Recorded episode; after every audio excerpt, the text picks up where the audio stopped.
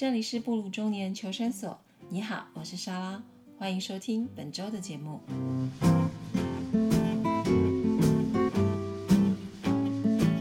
Hello，我是站长莎拉，这里是布鲁中年求生所第十集的节目。首先，一开始我要给自己掌声鼓励。为什么要给自己鼓励呢？因为你说，呃，节目来到第十集，代表我努力了十个礼拜。虽然节目的收听呢还是依然惨淡，但是呢，啊，我们已经看过了大风大浪，这种惨淡吓不到我们的。我们仍然会继续的努力，在透过节目分享我们自己的文，我自己的文章，然后当然啦，也顺便练练我自己的表达能力。然后最重要的是呢，有机会能够在空中和你相遇。这个礼拜呢。呃，因为距离年底倒数大概已经不到，应该不到十天了。那所以我开始有在呃回想一下我今年的一些进度，然后一些发展。那老实说，当然今年进度没有很很明显的特别成绩啦。但是我觉得，嗯，我自己愿意去上一些课，然后去去面对一些事情，然后让我自己越来越聚焦自己的呃自媒体的品牌形象。啊，然后也让我觉得说，然后，然后也让我知道说我该舍弃什么东西。那我觉得这个就对我来说啦，其实都是一个真的是一个很全新的学习过程。那我也希望说，我可以在二零二二年的时候，把这些今年的学习，我都可以运用在我二零二二年的啊计划上面。当然，我还是会努力的做自评自媒体的部分。我也希望我的我自己的示范，主要想透过 After Forty。隐秘打抗这个网站，鼓励更多四十岁以后的，不管是男生、男人还是女人，我都希望在你们四十岁之后的人生能够活出自己。当然，家庭很重要，可是不要忘记，你的人生是你自己的，你要努力，你要掌握，你要追求，都要靠你自己来执行才行。嗯，这是我第一个部分谈啊，想到了我在今年的有一些，还是有一些小小的收获跟心得。那在呃年底的时候，刚好有一个年假，所以我会建议大家，就是呃在年年假的时候呢，拨一个拨一点点时间，请你们好好的呃静下心来，然后去想一下二零二二年你们想要做哪一些事情，或者想要做哪一些尝试，我都觉得先想，然后记得说出来，然后写下来，写下来的计划啊，也许不一定会实现，但是。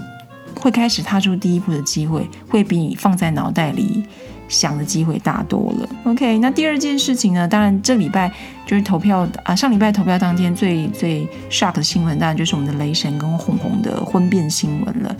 那婚姻之事呢？我觉得是不足为外人道。当然，像我也会，我也会晒跟 Brian 的那个恩爱。可是问题是我们两个吵架、大骂、对骂的时候啊，没有啦。其实对骂都是我在骂他，他不太骂。我们当然不会秀出来，所以这个婚姻的婚姻的实质状况我们就不评论。我们我们必须要把重点放在他们两个人的文章上面。所以这件事情呢，我觉得最我对对于我最大的收获就是再次见证了文字的力量。你看这样的文，当然我我不是说那个雷神的那个文笔一定特别好，但是问题是在他的清晰的表达之下，你看他这个文字带来的呃。对于对方的重创能力是如此之大，我觉得大家那个高下立判，所以呃，我会建议啦，我我还是真的觉得建议大家就是说，当然我们呃中年人我们会有很多的想法，当然我们也会压抑我们自己很多的想法，可是我觉得写字写文章这件事情，或是呃书写这件事情，其实对我们生活中会有很大的帮助。我真的会鼓励大家尝试看看，呃，书写这件事情不是在讲你的文笔好坏，而是它会帮助你去厘清你的思考，啊，思路跟你的逻辑判断，然后也透过透过视觉化，你看到你自己写的内容，你会，我觉得第一个你可能更有自信，或者是你更知道自己的方向，然后第三个是对于你这个人的人生，呃，未来该走，该去哪里。该怎么做？我觉得你一定会有不一样的想法。那因为这个是我自己的经验，所以我真的非常推荐大家，新的一年尝试试看看，坐下来静下心，好好写出你的第一篇文章。没有规定的模式，没有规定的方法，也没有规定的字数，只要你愿意肯写，我觉得你一定可以感觉到你的人生中的变化。这是我第二个在这个礼拜想要分享的事情。那第三个呢？其实呃，节目播出的那天就是圣诞夜，就是星期五那天就是圣诞夜了。嗯，这一整年呢，老这一整年，我觉得嗯，就是还是很辛苦，但是我还是很感恩，就是一路来我。我自己的努力，还有我们我们 Sar 我们家人 Brian，然后星期天大家一起都还是平平安安的度过了这一整年。虽然我以为我一直以为二零二一这疫情就会过去，可是没想到就拖拖拉拉还是到了二零，眼见二零二二三可能还是没有，不知道会不会会不会赶快好一点。但我就是觉得我们日子要过，生活要过，当然你看银行贷款都还要照缴，所以。我们的人生就是告诉自己要激励自己，嗯，如果会有低潮的时候没有关系，偶尔哭泣，然后偶尔会伤心，但是要记得，时间到了就要把自己拎出来，回到人生正常的轨道上。所以啊，我想在今天这个圣诞夜听你听节目的时候，如果今天是星期五，那就是圣诞夜，我会祝你圣诞快乐，然后也希望你二零二二年呢能够顺利平安，然后重点是。如果你人生里面还有什么计划跟梦想，拜托你开始动吧。OK，那以上就是我这个礼拜的分享。然后这个礼拜呢的文章，我们又回文章分享回到了我在啊心灵写作、自由书写这一块。不过这个礼拜比较特别，就是说我这礼拜比较没有什么悲情的故事啦。我这礼拜其实回想到了我小时候的一些生活的情景，然后讲到了关于书的这件事情，书书本不可 B O O K。的这件事情，然后我觉得，如果你是六年级生啊，你应该会对我写的某一些场景会感到熟悉。老实说，就是我们的童年，我们的青春，真的已经慢慢的离去。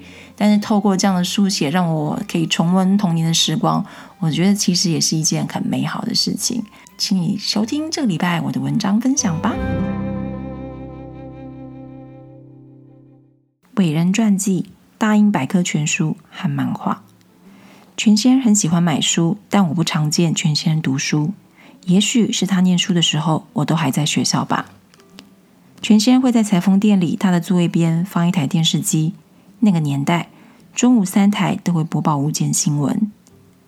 全先生的电视都从中午新闻播播放的时候打开，然后一路开到关店打烊。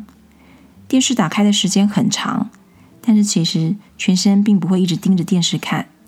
他最常做的事情就是听着电视传出的声音，一边拿着计算机一边算牌。啊，忘了说，那是一个爱国彩券已经消失，而香港六合彩很盛行的年代。全先发展出一套自己的中奖公式，每一期的六合彩号码一出来，就会看见他认真的在笔记本上写下数字，有蓝色的圆珠笔，有红色的签字笔，当然还有黑笔画上的数字。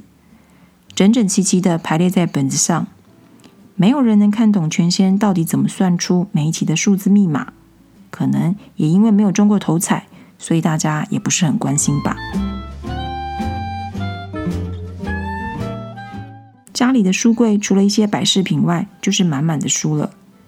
全先生大概真的殷殷期盼家里出个伟人吧，所以就算家里的经济状况不算太好。但是他还是大手笔的买下一整套伟人传记，古今中外的名人皆有，约莫超过百人以上，令人眼花缭乱的。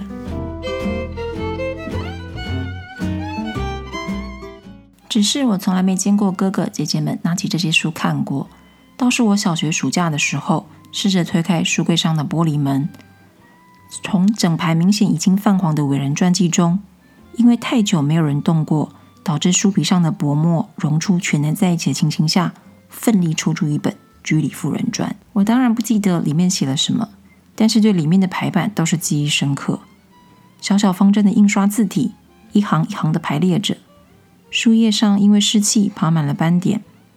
原本应该是洁白无瑕的纸，在光线、氧气的交互作用下，换上了带有岁月痕迹的斑驳黄色。约莫翻了十页吧。只是居里夫人真的离我好遥远，蝌蚪大的文字加上朴实无华的叙述，很快的让我合上书本，又再次奋力的把居里夫人挤回那排整齐的伟人传记里。我想，居里夫人在那一整排伟人当中，才能得到被理解的安慰吧。除了超过一百本的伟人传记，全先生还大手笔的买下一整组的《大英百科全书》中文版。这套书真的很大本，应该足足有两张 A 四纸那么大。那天货运先生送到三楼的家里，搬得气喘吁吁的，好几大箱就矗立在家里进门的走廊上。全先生回家的时候，正式向大家宣布，这是买给大家的工具书，希望每个孩子都能好好利用。母亲拆开箱子，翻出一本本硬壳的百科全书，我好奇在旁边翻阅，哇！还真的好一副百科全书的模样啊！按照英文字母顺序排列整齐的解字名词，特别加深加粗字体，以便清楚查询辨识；搭配相关内容的照片，强化印象；详细的中文说明，努力达到解释的效果。只是我当时的唯一想法只有：这套书真的很贵吧？母亲看着已经挤满的书柜发愣，这硬壳书的重量不可小觑。看来只能放在书柜的最下层才行。母亲开始移动下层的摆饰品，东放一个，西放一个，有些索性藏进其他的柜子里，宣布这些摆饰品不见天日的命运。母亲细心整理这套百科全书，一本一本，小心翼翼的不碰到玻璃门，轻轻放了上去。最后关上了那道真的很难推拉的玻璃门，当然也关上了孩子对那台百科全书的好奇心。全先买了那么多书，都没能引起我们的兴趣。我和姐姐、哥哥和多数小朋友一样，只对漫画还有言情小说着迷不已。可惜，这正是全先生最痛恨的闲书。我和姐姐们的年纪有一点差距，我才刚出生，大姐姐们已经八岁、十岁了。等我上了小学，大姐姐们已经是高中国中的年纪。那真是爱看漫画和小说的青春年华。但是只要全先生抓到我们看这些书，免不了就是一顿打。所以，我们发展出一套借书后的藏书模式。哎，我又忘了说，那是一个还能到出租小说店租小说看漫画的时代。漫画一本十元，小说一本二十元。通常偷跑去租书店的时间是下午，因为这个时间全先生都在裁缝店里，不太会离开。大姐姐们都是趁着下午放学回家前，先跑到租书店去，看看有没有新出版的漫画。《玻璃假面》《尼罗河女儿》《恶魔新娘》都是姐姐们看过，然后我接着看的。只是一九七五年开始连载的《玻璃假面》，到现在超过四十年都还没有完结篇。女主角谭宝莲到底能不能出演红天女这个角色？到底宝莲能不能跟心中的长腿叔叔邱俊杰在一起呢？至今仍然是个谜。漫画店的位置距离家里大概走路约五分钟而已。漫画店前有一个大大的骑楼，老板整理出一些很旧的小说和漫画，把它们整齐的躺好，放在一个大展示平台上。平台的四只脚装着轮子，方便关店时候推回店里面。偶尔骑楼上也会摆一些色素零食。租几本漫画，买些色素来吃，童年人生好不快意哉。老板的收银位置就在店门口，前方又放了一个大柜子。这个柜子上面的书就是最畅销的系列，通常有人拿来还书没多久，就会立刻被借走，所以老板也懒得放回去里面的柜子上。往店里面再走进去些，好几排快顶到天花板的柜子，满满都是书，一个柜子一个柜子。整齐隔出了狭窄的走道，柜子上有漫画、有杂志、有歌式小说。常客只要一走进去，就知道自己想要看的书在哪个柜子、哪个架子上。一站定大概半个小时，跑不掉。不敢停留太久的原因，除了是怕太晚回家，就是口袋的零用钱也不够大气的全部租回去。选完书付完钱，可不能直接大咧咧的拿回家。我们会用报纸把书先包起来，再装进塑胶袋里绑好。如果姐姐下课要去店裁缝店里面吃饭，她就会先把书藏在回家必经的路上，直到在店里吃完晚餐后，再回到藏书的地方取书飞奔回家。小学的星期三只需要读半天，下午我就可以从漫画店把书直接带回家。但是为了生命安全，我会先把书藏在一楼进大门后塞满脚踏车的空间里的某个角落。先上楼确定没有人在家之后，再冲回一楼拿书，开始沉浸在漫画人物的世界里。虽然书是平安运送回家了，但是在家的时候也得小心翼翼。有时候不注意看得太入迷的话，全新人回家站在身后都没有发现，这下子棍子伺候就免不了了。不然就是全新人突如其来的书包检查，来不及藏好的小说漫画又再次泄了底。就这样，我们的租书、藏书、读书的生活，随着大姐姐们长大、工作，我和小姐姐考上大学后。慢慢消失的在我们的日常生活里，而那间租书店也在网络时代的眼镜中拉下了铁门，画下了句点。啊，以上就是我这个礼拜的文章分享。所以这个这礼拜的那个内容没有很悲情，然后大家会不会？我不知道，如果你没有看漫画，跟我同年代的话，看的漫画是不是其实都很耳熟能详？那我其实我还在追那个谭宝莲，究竟会不会跟邱俊杰在一起？那以上就是我这个礼拜的文章分享喽。莎拉的教养反省，如今回想起来，父亲对看书这件事情是极为重视的。只是父亲希望我们看他指定的书。阅读这件事是相当私人的，就像大姐姐爱看金庸的《刀光剑影》，小姐姐喜欢看艺书琼瑶的《谈情说爱》，而我好几个夜晚都沉浸泥筐的科幻世界里。不过，还是感谢父亲当年对培养孩子阅读做出的努力。虽然我们都没能成为玻璃书柜里那一排遥不可及的伟人，现在我带着星期天上图书馆，建议借阅内容稍微长一点的书籍，是我对他在阅读这件事情上唯一的要求。毕竟阅读需要有一点耐性，而星期天早已经习惯网络影片的视觉刺激。如果有一天我们仨人都能带着自己喜欢的书，在每个悠闲的假日午后，在家里客厅或在某个咖啡馆里安静的读书，这就是我想要的阅读幸福。嗯，以上就是我这个礼拜分享的文章，大家是不是觉得很温馨？对，就是没有没有什么狗血的的内容，然后也没有很淡淡的悲哀，都没有。哎，啊，其实老实说，这篇文章是也都是我一年多前写的。然后在写的那个当下，其实我内心是有怨怼的。我的怨怼就是说，为什么我父亲他们那时候要在小时候限制我们看书？如果你不要那么多限制，我可能就可以肆无忌惮的看书。那我是不是其实对我的文笔啊，对我的作文啊，会有很大的帮助？可是你知道吗？在我今天要录音的时候，我又重新把这篇文章翻出来看，然后我当然修改了一些那个不不通顺的地方。然后在我写到要反省。这几个故事的时候，我突然想，我突然觉得，我完全很平很平静。诶，这个平静是说，其实我能理解我父亲当时那么努力，在我们家庭状况那么不好的情况下，诶，你看一百多本的那个。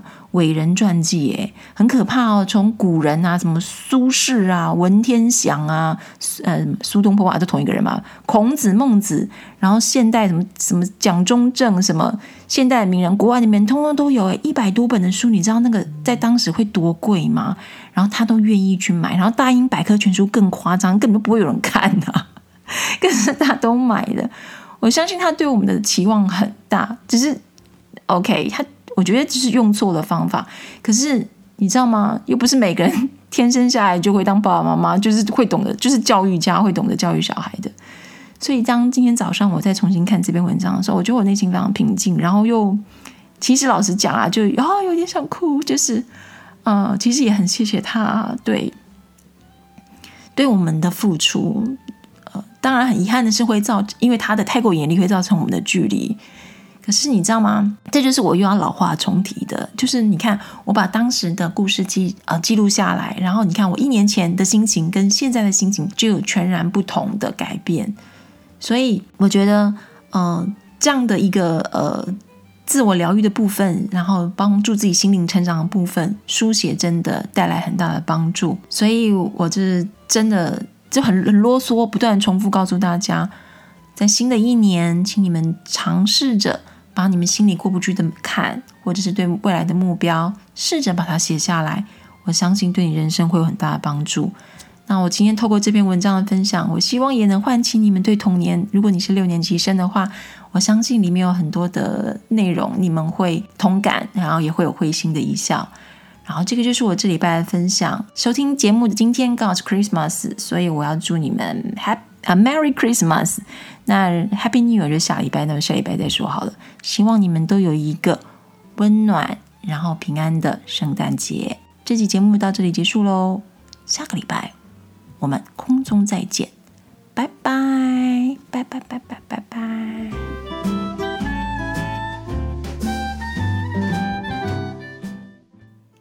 这期节目就到这里结束喽，谢谢大家的收听。布鲁中年求生所每周五定期更新，欢迎大家订阅我的节目，也要记得给我评分哦。有空记得到我的网站 afterfortyinme.com 逛一逛。我们下周五。Podcast 再见喽，拜拜。